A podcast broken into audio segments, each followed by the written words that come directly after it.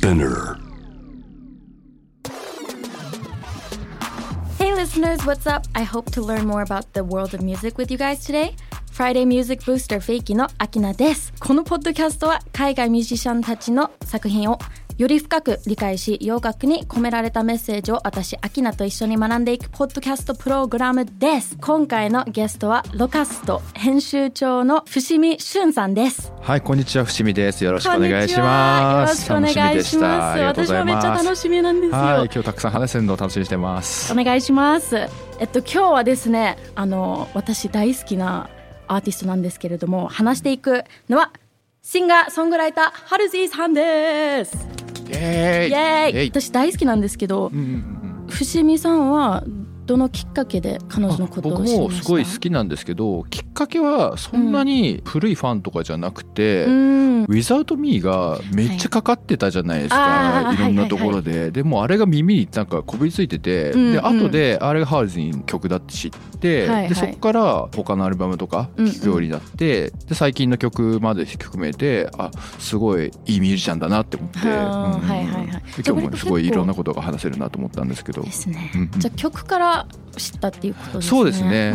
アギナさんは？えー、私も曲からなんですけど、はいはい。デビューアルバムから実はもうずっとファンで、じゃあもう長いファンでいやすね。本当に大好きなんですよ、うんうんうん。個人的にはすごいダークムーディーな曲が好きなのでそのデビューアルバムでもうめっちゃそんな感じのアルバムだったからもうああもうこの人やばいなと思ってもうずっと。あの時から好きです。まあ彼女もね音楽とかもいろいろ面白い話はできると思うんですけれども私ねリレーションシップ、まあ、女性っぽい話とかも好きだから。うん。まあ、彼女のいろんなあの人間関係とかあそうそうそう。恋愛関係とか。そうですね。あのね。ポップニュースとかも私実は好きなので、前回ヤングブラッドのあの話をしたうんですけれども、実はあのねそうで付き合ってた。っ てそうそう。い う面白いすごい話流れだもなと思って。そうなんですよ。元カノ元カノみたいなね、はいはい。で続くっていうね。しかもはい前回インタビューで出したもんね、そうなんですよ。だから私もあのハルジのきっかけでヤングブラッドを知ったので、はい彼にもインタビューをさせてもらいまして、うんうん。もうずっとその話であやばいこの人ハルジと付き合ってたんだって思いながらインタビューして言いたいけど言えないみたいそうななんですよっていうあの面白い話でした。ホイジもともと最初に有名になったのがあの、うん。テイラー・スウィフトのなんかパロディソングえ？を作ってでそれはい。がタンブラーに上げたら、まあ、それがちょっとバズってえもともとテイラーが好きででテイラーもやっぱりその、うん自分の個人的なパーソナルなリレーションシップを歌詞にリリックにとかうんうんうん楽曲に込めてるはいっていうところがあるので、多分そのテイラーみたいなスタイルをある程度踏襲してるっていうかおあのインスパイア受けて、はい多分やってるんだろうなって気はしますね。えー、たしそうなんですね、ん。テイラー・スウィフトのファンだったんだテイラー・スウィフトのファンだった、はいはい。まあなんかいろいろあのいろんな人のファンだったみたいですけど、うんうんうん。その中でもテイラー一人大きな存在だってへ言えってますね。はいはい。え面白い。知らなかったです それそうはそう。だから、まあホールジーってなんかその2010年代の真ん中ぐらいちょうどバッドランドが2015年ですよね、うんうんうんうん。真ん中ぐらいに出てきた人だけど、うんうんまあ、その前のやっぱり女性ミュージシャンでまあうん。それが大きかったのはテイラー・スウィフトですよねやっぱり。どですうん。ね、でやっぱりここ最近っていうか2010年代後半から20年代入ってくるとまあすごいビッグになったのはビリー・アイリッシュ。うんうんうん。でそのちょうど中間にいるような人っていう、そうですね、ところがありますよね。そのつなぎ目っていうか。うん、時代のつなぎ目にいた人だなっていう感じがあって、うんうん。まあ今も現役でもちろんすごい活躍してるけども、うんうんまあ、そういう話を今日多分できればいいかなっていう。そうですね、んうん。したいですね。はい 今伏見さんが言ってくれた「バッドランズ」のアルバムに関してちょっと話していきたいんですけれどもこのアルバムってどんな感じですかね？かなりエレクトロニックなっていうか、うん。うバンドサウンドでもないし、そのサウンドのインディーっぽいうん。サウンドスタイルっていうか、はい。決してなんかすごいめちゃめちゃ明るくてキャッチーでっていうサウンドじゃないんだけども、うん。でもやっぱメロディーは印象に残るみたいなその微妙なね塩梅をすごいうまくついてるなっていうう感じがしますね。うんうん。で結構やっぱりリリックがうまいっていうかすごいはい。ライミングも韻の踏み方もすごい綺麗だし、うんうんそれがやっぱりダークだけど聴きやすいっていうところにつながってる感じがしてて、そうですね。そのパッドランドすごいいいがかっこいいですよね。本当にそうなんですよ当めっちゃかっこいいとこありますよね、はいはい。やっぱりね髪の毛もあの頃ね青くしたりとか、ショートの青とかですごいスタイリッシュなイメージ作り出してて。間違いないです。かっこいいとこ狙ってんなっていういやもう本感じがね当にもう最初パンチがもうすごすぎますよね。パンチありますよね。ね、ん。もうデビューアルバムであんなにもう本当にビジュアルも今言ってくれた通りにあの髪の毛青。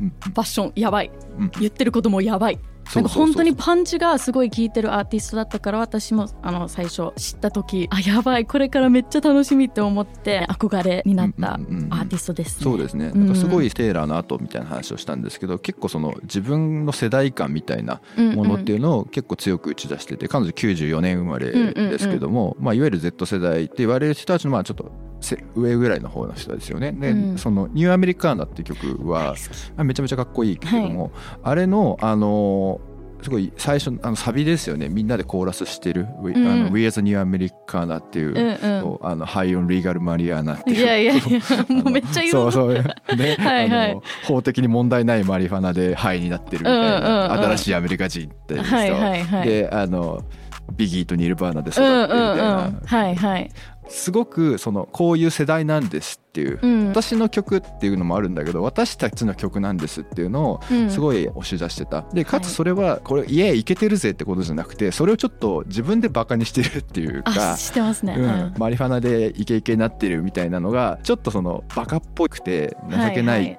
くて、うん。でその自暴自棄でみたいな。でそれがいいとは思ってるわけじゃないんだけどもでもそうなってしまうみたいな。それがリアルみたいな。そうそうそのはい葛藤みたいなものを綺麗なポップソングで、うんうん。作っているって感じがいい曲だなと思って、うん、そこでしかもすごい意識してるなっていうのが分かってなんていうかクレバーっていう賢いっていうか、うんうん。うんうんスマートだなっていうのを思いますよね。いや思います、今あのビギーと Nirvana のアーティストが出てきたんですけど私もハルジーのインタビューを面白いなと思ったのは、お父さんがえっと黒人でお母さんがワイト、うんうん。で小さい頃からおお父さんがもうほぼラップミュージックを聴いて、だからビギーそうそう。で お母さんが割とグランジ系。そうだよね。オルタナティブロックだよね。はいはい。だから Nirvana でなんかそのなんだろうミックスがあったからこそ今の音楽こんな感じだよっていうあのインタビューを見たんですけどいやなんか育ちもそんな感じだったから今そうなってる？うんうん。のがすごい面白いなとあ思いましたね。なんか情報を見るとお父さんはそのまあアフリカンアメリカンなんだけど、うん。ちょっとアイリッシュの血が入ってて、うんうん。でお母さんは確かにイタリアとハンガリああそうですの血が、はい。だからすごいあの多国籍っていうか、うん。ね、入ってて。でちょっとホールジーって他のあのアメリカのポップシンガーに比べるとちょっとヨーロピアンな、うんス、そう感じありますよね。はいはい。そのゴシックな感じとか。はい、うん。でそれって多分家族のなんかミックス具合っていうか、うん。そのアフリカンアメリカの血と、まあ、イタリアンだったりはいはい。ハンガリーだったりってそういろんな国のものが混ざってるっていう感じが、まあそれを直結しちゃいけないかもしれないけども、うん。そのホールジーの音楽スタイルにもなんかつながっているように聞こえる、間違いない。うんそうですね、あるよね,、んそうですね。ありますよね。え結構最初の頃は、えっと、インタビューとかを見ると割と、um, イタリアンアクセントその鉛もうん。イタリアっぽかったから、でもそれがね多分どんどん LA に引っ越していって ちょっとねカリフォルニアン・グルみたいな感じになってるんですけど、なんかちょっと顔立ちもなんかね、イタリアンな感じ少しありますよね。うんありますよね。うんうんうんうん。すごい綺麗な方です。大好きです。2015年にリリースされた彼女のデビューアルバム Badlands からのゴーストリリックを読んでいきたいと思います。I'm searching for something that I can't reach. I don't like them innocent. I don't want no face fresh Want them wearing leather begging let me be your taste test I like the sad eyes bad guys mouth full of white lies Kiss me in the corridor but quick to tell me goodbye いやーもうライミングも最高だしもう本当に大好きなんですけれどもこれ意味もねなかなかすごい意味ですよねうんそうですねもう本当にね悪い男が好きそれがもうダメだと知ってるけど私はそういう感じがいいっうんうんうんていう、なんか顔顔をきれいにししたくないみたいなうんなんか顔を洗うっていうのとそのそういう綺麗な男が好きじゃないっていうのをかけてて、でその後でまあレザー着てはいはいはい。すごいなんかロックスターみたいなイメージの、そういう男が好きっていう。そうですね。でも面白いのはなんかそのうん。みんなが共感するようなことを書かないけどうん。でも、多分こういう気持ちを少しずつ誰もが抱えてるみたいなポイントを、あのついてくるみたいなところがうんあって、でえそんなの分かんないよっていう女の子も多分たくさんいるような歌詞をるいる。そう絶対いると思います。面白いよね。そうですね。だから逆にそれにピンポイントで共感できる人がこの曲を聴いたらもう本当にもう大好きになっちゃううんそうそうそうそう。ぐらい。多分誰にも言えなかったんだけど、はいはい。実はそうすごい思ってたんだみたいそうななんですよでこの曲もねあの東京で MV を撮影したらしいんですけどあそうそうすごいね、はい。なんかもう本当に全部東京ですねあれロケ地が。ですね。うんうんそして私もこれめっちゃ面白いなと思ったのは歌詞ですごい bad guys もう guys guys うん。男の人のワードがめっちゃ出てくるんですけど彼女は、えっと、バイでこの PV で集集約されてるパートナーが女の子。そう女の子2人のねそのはい。ラブシーンでほぼ構成されてて、はいはい。でまあその日本っていう異国の地で、うん。まあその身寄りのない2人のねあの女の子たちが、まあ、キスしたりするっていう、そういう MV なんですけど、そうね。面白いですよね。そのだからうん。曲はかなりその男っぽい男が好きみたいなリリックなんだけども、映像で見るとそれが女の子に入入れ替わってるっていう、そこのなんていうか不安定なっていうか、うんうんうんそこが面白いっていうかそうねなんかその安定してないものを常に描くっていうのが、はいはい。結構そのホールジーの主題っていうかテーマっていうか、うんうんうんそんな感じがしてなんかそこがやっぱり結構今に至るまで一貫してるなって不安定っていうのが彼女のなんかキーワードだなっていうふうに僕は思うんですけど、うん。確かに。でこれもメランコリックな曲でサビはあの「My Ghost Where Do You Go」っていうあの、うん。私の幽霊どこにいるのっていう。はいはいはい。でもすごいそのゴーストっていうのはうまいですよね。なんかその、うん。存在しないものを求めちゃうっていうか、うん。なんていうか存在してるけどそのリアルじゃないっていうかなんかいろんな意味が、うん。あの結構ロックスターみたいなものをうん。本当に好きみたいな、はい。多分多分その2番で「あの You are Rolling Stone Boy」っていうこれだからミック・ジャガーとか、ああいうすごい伝説的なロックスターみたいなものに憧れちゃうんだけど、うん。それって本当にテレビとか映画とかで作ったイメージでしかないから、はい。本当に実在する人間とは別なんですよね、でそんなものは存在しないんだけどでも私はそれが好きになっちゃったのみたいうんなはい。そういう苦しみみたいな苦しみっていうか切なさみたいなものっていうのを描いてる曲だなっていうふうに思っててうん。イメージとどう向き合っていくかみたいなものもホールジーの一つのテーマだなっていうふうにうん思いますね、その辺は結構あの同じ時期に活躍したラナデル・レイとかもあーはいはいはい、すごい近いなって思っていや近いですね。なんかそのアメリカすごいいかにもアメリカみたいなイメージとうん。ちょっとそのゴシックなヨーロッパから来てるものっていうのがどっちも入ってるみたいな感じがうん。結構近いなって思いますね。確かに、うん。もうめっちゃ私もそう思います。よかった。いやあの私もラナデル・レイ大好きなのでうんうんうん2015年。バッドランズは2010ゴーストそうですね。2015年ぐらいですね。もう本当にこの時代はうん。その2人のアーティストがもう本当にあの世界を The Queens ってめっ思うぐらいタンブラーもすごい流行ってた時期だったからビジュアルと音楽を本当にミックスしてめっちゃイケてるよっていう新しいジャンルを作ったんじゃないのかなってめっちゃ思います、うんうんうん。この2人は。そうですよね。うん。新しいと同時にノスタルジック Yes、うんうん。はいはい。すごい昔のはいはい。1950年代とか30年代とかそういうアメリカのなんかイメージみたいなものを、うん。まあなんていうか再再構築っていうか再解釈してるみたいな感じが結構ふ新しかったですよね。そうですね。You Should Be Sad のリリックを読んでいきたいと思います。I'm just glad I made it out without breaking down and then ran so far. But you will never ever touch me again. Won't see your alligator tears because no, I've had enough of them. いやーもう本当に怒りがすごい伝わってくるんですけれども、ねそうそうそうこれをね、うん多分本当にネイティブでまあ英語圏の人が聞くとえー、みたいなね、うん、そんなこと言っちゃっていいのみたいないやそうなんですそうそうよ。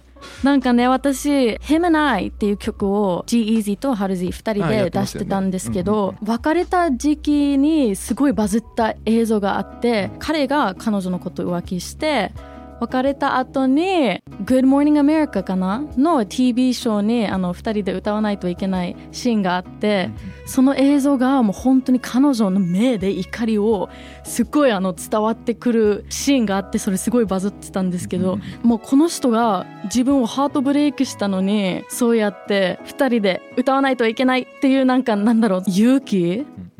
がなんかすごい見ててあこの人マジで強いしかっこいいなってめっちゃ改めて思いました。ね、あなたとの子供ができてよかったって「I'm so glad」って言うからね。ソウとかつけるっていうね。いやエキストラだね。すごいエクストリームな歌詞です過激ですよね。ね。ええっとまあ歌詞は「I'm so glad I made it out without breaking down」もう本当にあの状況から get out できて本当に嬉しい。もうそれがもう一番。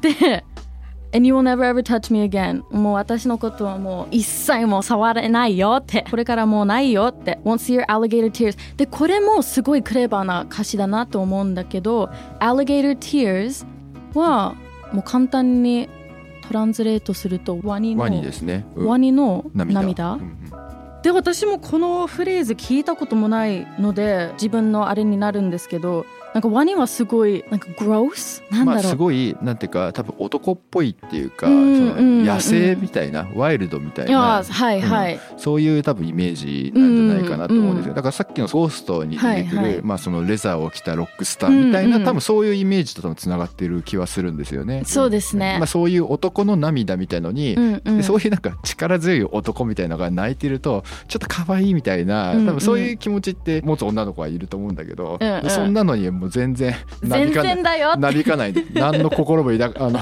揺れないんでみたいな。お前が泣いてたって全然可愛いなんて思わねえしみたいな。ダサいみたいな。そ うっていうねニュアンスですね。そうそれやっぱアリゲーターっていう言葉を使うっていうのはやっぱすごい独特っていうかいいですよね。すごいうんうんうん。あのイメージがバッて湧くっていうか。うんうん。そうですね。アリゲーターの1号でイメージバーって広がる感じがすごい素敵だなっていうのはありますようんうん。ね。あとすごいなんだろう。なんかその涙が嘘っぽく感じるのも私的にはあってアリゲーターだから絶対にエモーションとかはない動物うん。のイメージあるからその動物が泣いてるっあて。あそういうことか。のそうですね。あの嘘だろっていうそういうことね。う。んうんうんで、うん。私もちょっと捉え方。そういう感じで捉えましそれは面白いですね、うん。嘘嘘泣きっていうのもそのアリゲーターっていうのに入ってんじゃないかっていう、うーん面白い面白い。そうなんですよ。がこの曲ってすごいあの曲自体はすごいカントリーな、はい。すごいアコースティックギターが目立つ。でなんていうかちょっとその物悲しいっていうか、うん。一見なんか耳でその音だけ聞いてるとなんかその振られた女の子の悲しいメソメソした歌みたいな、はい。あの感じに聞こえるんだけど、うんうん実はそういう曲なのに歌詞は全然真逆っていうかあの別れたことが本当に嬉しいっていうぐらいの攻撃的な女の子の歌になってて、そこが全然その混ざっちゃってるっていうか、それが多分分そのアルバムの「マニック」っていう「そう」っていうタイトルに入ってるというか、嬉しいとか怒りとか悲しいみたいなものはい。がなんか全部混ざって出てきてしまって。ででそそれがさっき言ったまあその不不安定ってことですよね、はいはいはい。不安定っていうそのそれはこのこの場合は彼女の感情の不安高ぶりとかの不安定さみたいなものに、この曲のその歌詞と歌っていうかその音の関係が出てきてるっていうところがありますよね。そうですね。もう本当に彼女の全てのアップス and ダウンズをすごい全部出してるアルバムだと思いますね。うんうんうんなんかサウンドとかもそうだけど本当にリリック、そうですよね。リリックもそう、うんうん。そうなんですよね。あと歌声ね、うん、やっぱりホールジーすごはい。い一番大きい魅力って僕は歌声だと思うんですけども、うん。はいはい。彼女のそのガーリーな高い声可愛い声も出るしもっとそのハスキーな、うん。それこそそのニルバーナみたいな歌い方っていうか、はい、あれがなんかその一曲の中に両方入ってるみたいなところが特に「Without Me」のサビの高いところとかはそこ両方ともいい成分で出てて、はいはい。めちゃめちゃかっこいいなって、うん。